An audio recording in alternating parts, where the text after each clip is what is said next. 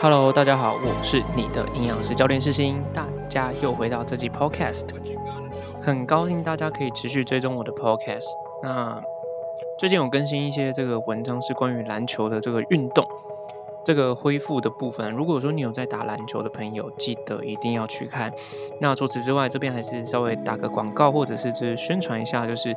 呃，如果说你在益生菌或叶黄素的选择上有些疑问的话，记得到我的 YouTube 频道营养师教练世新，我有录了两集，分别是叶黄素跟益生菌的内容。那叶叶黄素已经上了，那，益生菌之后也会上，所以如果你有兴趣，一定要去看哦。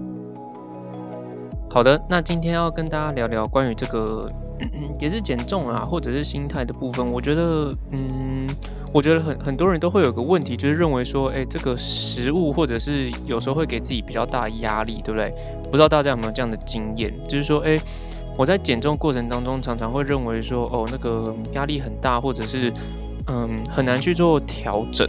什么意思呢？就是，嗯，他们会认为说，在减重过程当中，我一定要达到某些目标、某些嗯定位，或者是对自己很大的期许。可是往往大家没有发现一件事情，其实，在减重这件事情，其实对我们来讲是一个相对论。哦，我不知道跟你讲什么科学的相对论，都不是，就是它是一个相对值。因为在一个绝对值的状况之下，我觉得很难去做一个比较。我觉得啊，在这个人性为出发的考量状况之下，很多人或很多事情其实都是要比较。只有比较好或比较不好，那当然一般来讲，在讲话的时候不会说，哎，这个东西比较好，因为它让别人会有一种反感，是认为说，哎，那是不是另外的东西就是比较不好？对，那今天为什么会讲这个？老实讲，就是突然之间有一个灵感，因为我就是在那个骑骑那个骑机车嘛。然后我就骑骑骑骑，因为我就是准备要做个计划，就是之后要做那个鱼油跟那个血液血脂肪的计划。哎，不小心讲出来了。如果有听到的话，就是有福啦，有有福了。嗯，因为之前我们大家都知道鱼油对于身体健康不错，那跟血脂肪有相当大的关系，例如说降低血脂肪啊等等。那因为我我老实说，之前有一个前辈，他还是对营养跟健康有相当大的这个。学习跟呃了解专业的领域啦，那他就说，哎，对啊，那个营养师都对于这种专业部分很了解，对学术方面都还蛮厉害的，可是一直缺乏叫做实证的部分，所以他就跟我讲说，在这个实证你应该要发挥更大的这个努力，跟可以去尝试看看到底有什么差异，因为这样在跟别人讲的时候更有说服力。对，也是因为他讲了这番话之后，我就我就去做了这个这个 project。那这个计划就是说，哎，我可能会先去做抽血，这也是为什么我今天去抽血啦。对，就是做个 before 跟 after。那吃完鱼油之后的差异到底有什么差？对。那之后也会拍成 YT 放在 YouTube 上面，那也会跟大家说，所以一定要 follow。如果你对于这个主题有兴趣的话，好不好？好，那到底为什么刚刚在这个明明就只是抽血或者骑机车去这个抽血，却有这么大的感触？其实很简单，就是因为，嗯，我发现，例如说你你抽血出来的数值，例如说好血糖、血胆固醇什么 whatever 都可以，可是。它的数值出来之后，如果我只给你数值，你有办法知道它好与坏吗？其实是很困难的，对不对？你可能要需要看的是，呃，例如说它会用颜色做辅助，颜色做辅助。例如说你可能变红色，你就心里就会比较担心，说是不是，哎，我的血脂肪不好啊，或者是我的身体出状况。对，再者就是它会有个标准值放在后方，让你知道说。你到底是比标准值高还是比标准值低？这应该是大家都会有的经验，对不对？没错，没错。所以我后来发现这个这个概念，就哎，原来我以前一直有在碰触的东西，现在才理会，才了解这件事情的重要性。为什么会这样讲？是因为以前我常常也会看别人的报告，协助做一些咨询，或者是确认他营养的问题，甚至是帮他做一些饮食的建议跟规划。OK，那我从来没有花很多的时间在呃琢磨在这个相对值的这件事情上，因为为什么它会出现红字，一定是相对于其他人来讲，它的风险比较高一点点。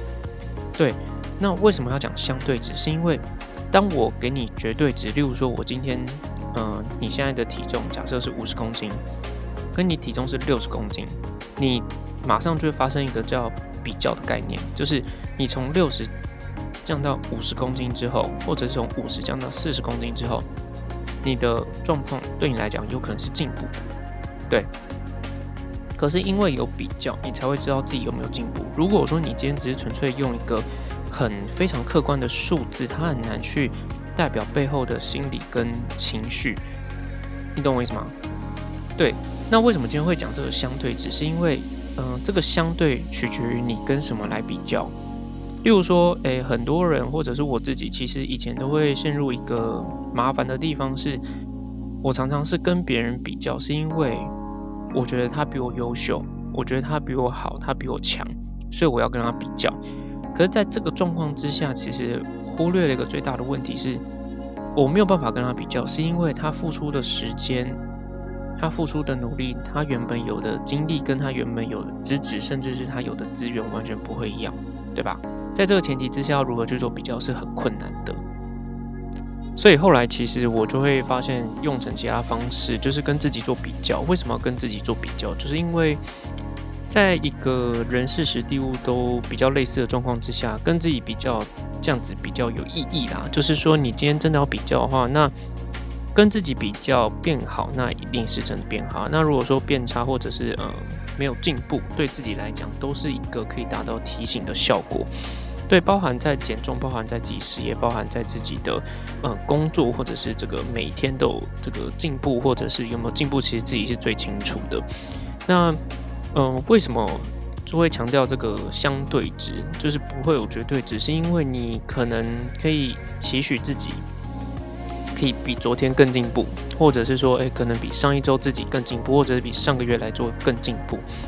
那呃，这个比较值应该自己去拿捏。举个例子好了，我自己的话就是，你说我我是一个比较有想法跟比较有理念的人，所以常常我会想到比较远的东西，然后利用远的东西再慢慢推。例如说，呃，远程，然后接下来转成中程，接下来再转成近程的这个计划。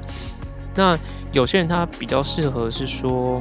他可以适合从近程的计划或者是目标先设定，然后中程接下来是远程的目标，所以要看自己啦。那我后来发现，其实我原本都是从远到近来去做设定目标，后来发现其实我的个性，因为比较想要让事情完美，或者想要让事情进进行的比较顺畅，后来发现其实我这个人反而比较适合先从近期的。呃，目标设定完之后，再去设中程、远程的这种计划。呃，我觉我觉得这个方式可以提供提供给大家，无论是在自己的，无论在任何的关系，或者在任何的这个事业上，我觉得都蛮蛮适用的啦。因为，呃，别人都认为说，哦，这个计划就是很难去达成，可是很难去达成，没错。可是这是因为自己会有几个原因嘛？例如说，可能计划设定的不够好。跟实际上有一大段落差，或者是自己执行率并不高，这要好好去思考一下问题到底在哪里，就是要去反思。在我去年的这段期间，我就是因为算自由业嘛，那也算创业，然后搞了一些很多不一样的东西。在过程当中，我发现就是，嗯，人不会有成功的时候，只会有相对成功的时候。什么意思？就是。呃，一个成功要如何去做定义？例如说，我我觉得我有在进步，我觉得我就是成功。例如说，我之前犯过错，我把它记录下来之后，我下次不会再犯，我觉得都算是一种成功的呃典范或者是模式。对，那什么什么叫相对？这我我认为是说成功它是一个相对的，就是说我是变得相对成功。听到这句话可能会觉得很奇怪，就是为什么成功是相对的？是因为第一，没有人定义你的成功是如何；第二是，什么叫做成功，应该是你可以了解的，这个事情是自己来决定的。那别人都说，哎哎，世新，我觉得你你去年都很成功啊，很努力啊，事业心也很棒啊，在有很多事情上都有很多斩获。可对我而言，我觉得啦，因为我的目标可能不是这么的这么的容易去达成。对我想要做一些比较大的事情，那我觉得这些当然都算是成功，没错，因为有这些成功跟失败，我才有办法去做更好的事情。所以别人都说，哎，事情，我觉得你这个今年或去年过得很充实，做了很多不一样的东西，你真的很棒。对我在想说，现在怎样给我个好人卡是不是？感情很多好人卡，这个就先不用了，好不好？没有开玩笑了，是说，嗯，会有这些看起来好像成功的案例，其实是我花了非常多时间去试错，还有失败，然后也是因为这样的机会，让我体会到什么叫做试错跟失败。那在以前，我都会认为说，我还没成功，或者是还没执行之前，我应该要先把计划想得非常非常美好，这样才不会发生失败。后来发现有这样的心情或者心态，完全是因为我自己害怕失败。对，从来没有想过。可后来在今年的状况之下，哎，我可以做各种尝试，去去去试试看，然后就算失败又怎么样？因为这些都是我自己可以承担的空间。那。呃，我那时候会发现，就算我发现了失败，或者是发现没有进行这么顺畅，这些都是可以让我更好，也就是慢慢变成功的机会。我不知道上次或者有没有听众之前有听过我有一集是在讲那个慢慢来比较快，就是那个马拉松教我，或者是长跑教会我的事情。我是因为这件事情才学会了这些概念，也就是说，呃，每件事情它。一定不会进行的这么顺畅，绝对，definitely，绝对。如果它进行很顺畅，那是不是你一开始就是想的非常的好，或者是非常的完善，它才可能比较没有出错，或者是更更好的地方？对。可是像我自己老实说，我自己觉得我就是一个平凡人，那我尽可能去把事情做得完善的安排。可是往往事情都会有超出预料的地方，那超乎预料的地方，它就可以让我的思维还有让我的计划会更完善。未来在走其他事情上，或者在规划其他事情上的时候，就可以有这样的经验去做辅助。所以，因为有这样的失败，才会有成功。所以，成功相对于失败来讲，它的确是成功，没错。可是因为有失败，成功才会是成功。不知道大家有没有听懂这句话？就是。呃，成功其实是失败的另外一个表现，是因为没有失败的话，其实是很难成功的，是因为没有办法测试完之后，让你的这个方案、你的想法或者你的思维更完善，这是一个嗯蛮蛮特别的一个心 心路历程，可以分享给大家，所以。从其实从头到尾都在讲这个相对的数值，包含从一开始体检，哦，数值相对高或相对低，体脂肪相对高或相对低。可是其实我要讲的事情是，这个比较是看你跟谁做比较。如果你跟自己做比较，我相信这句话很多人都听过，很多人也讲过。可是我相信很多人可能没有理解这句话的意思。跟自己做比较的目的是因为在一个比较公平的状况之下，跟自己做比较，它才比较才有效应。如果你跟其他人做比较，跟一个很烂的人做比较，那你一定绝对你不管怎样都是优等的。可你跟一个很强很强悍的人去做比较，你永远都是劣势。可是当你比较错人物或对象的时候，其实会对于心理来讲会很大的负担，就像是减重一样。你说你的数值会不会上或下？你的表现会不会上或下？会，这些都是正常表现。那你唯有上跟下的时候，你才可以去做修正跟调整，让自己越来越稳定。呃，其实我觉得，不论在工作或者在各行各业当中，大家都希望稳定。然后因为创业的关系，那去年碰到很多创业的伙伴，他们就说创呃创业是一个。不好走的路，我说对我我完全能够理解。那他们说稳定也是一个不好走的路，我听到这句话，我就是说啊，什么意思？他说稳稳定这个事情就有点像是温水煮青蛙，我们是那个青蛙，永远不会知道问题在哪里，是因为呃我可能每个事情都顺顺的过，可是时间过了就没了，那永远没有办法让自己变得更好，或者是有更好的一些发挥空间。甚至有些人他很有潜能，可是因为已经安于现状，也就是稳定的状态，他没有更多的筹码，没有更多的时间，也没有更多的勇气去做尝试。那在这个状况之下，他可能就会被定型，甚至是这个状况之下，他没有办法未来了，应该说未来可能就没有办法有更多的选择。这个都是去年的一些经验，我觉得，我觉得这个对我来讲是一个暮鼓晨钟嘛，还是我也不知道怎么说。就是我听到这句话的时候，我会发现，哇，amazing。然后因为就是因为这样，去年我遇到非常非常多挫折，完全跟我自己想象中完全不一样。我一直以为哦，创业就是一个很很屌的事业，就是说，哎，把自己做的很屌。可从来没想到是说。明明就是走一百步可以到的目标，可是我每走一步，感觉都走了一百步的那种辛苦。可是因为这些时间、这些力气、这些金钱花下去之后，我才发现，哇，原来成功是这样真正的感觉，而不是哦自己讲说哦成功哦我很成功，我今天有车有房，然后有很很漂亮的女朋友，或者是我有很多钱。后来发现，其实真正成功，每个人定义都不一样。对我来讲，什么叫成功？我觉得啦，就是不断的学习，让自己变更好，可以发挥自己所需要的，或者是应该发挥的角色。我认为这是成功。那帮助更多人的时候，这些人一定会帮助我。我相信，我现在从头到尾都是这样认为的。对，那我刚才讲到，从头到尾都在讲，它是一个相对值。要记得一件事情，它要比较的对象一定是自己，因为比较完之后。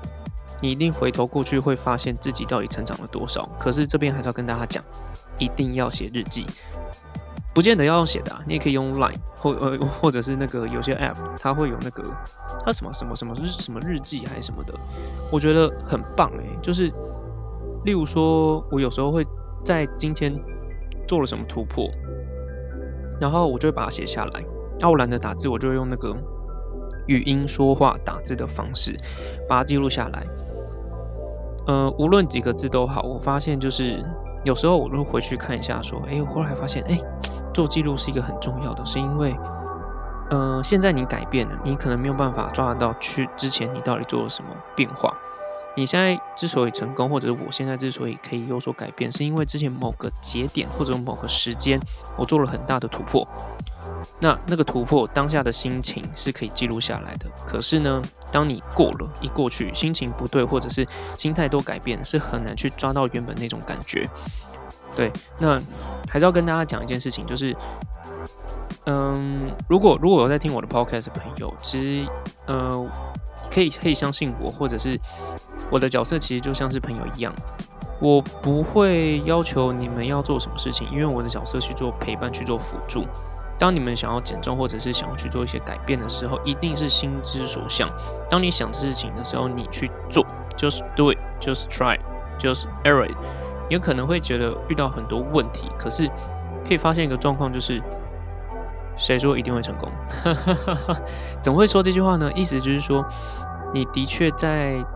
改变或者是在做这些事情的时候，遇到失败是正常的。